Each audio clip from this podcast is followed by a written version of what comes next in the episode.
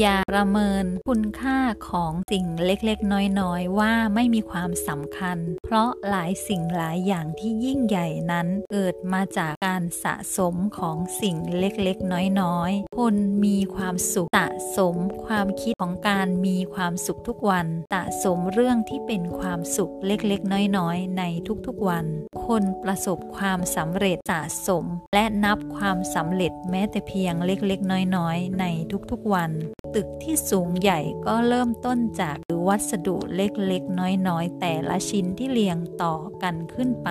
ความสำเร็จเล็กๆ ความสุขเล็กๆ ความโชคดีเล็กๆ นั้น จึงมีความสำคัญที่สามารถเพิ่มพูนและสะสมให้กลายเป็นสิ่งที่ยิ่งใหญ่ได้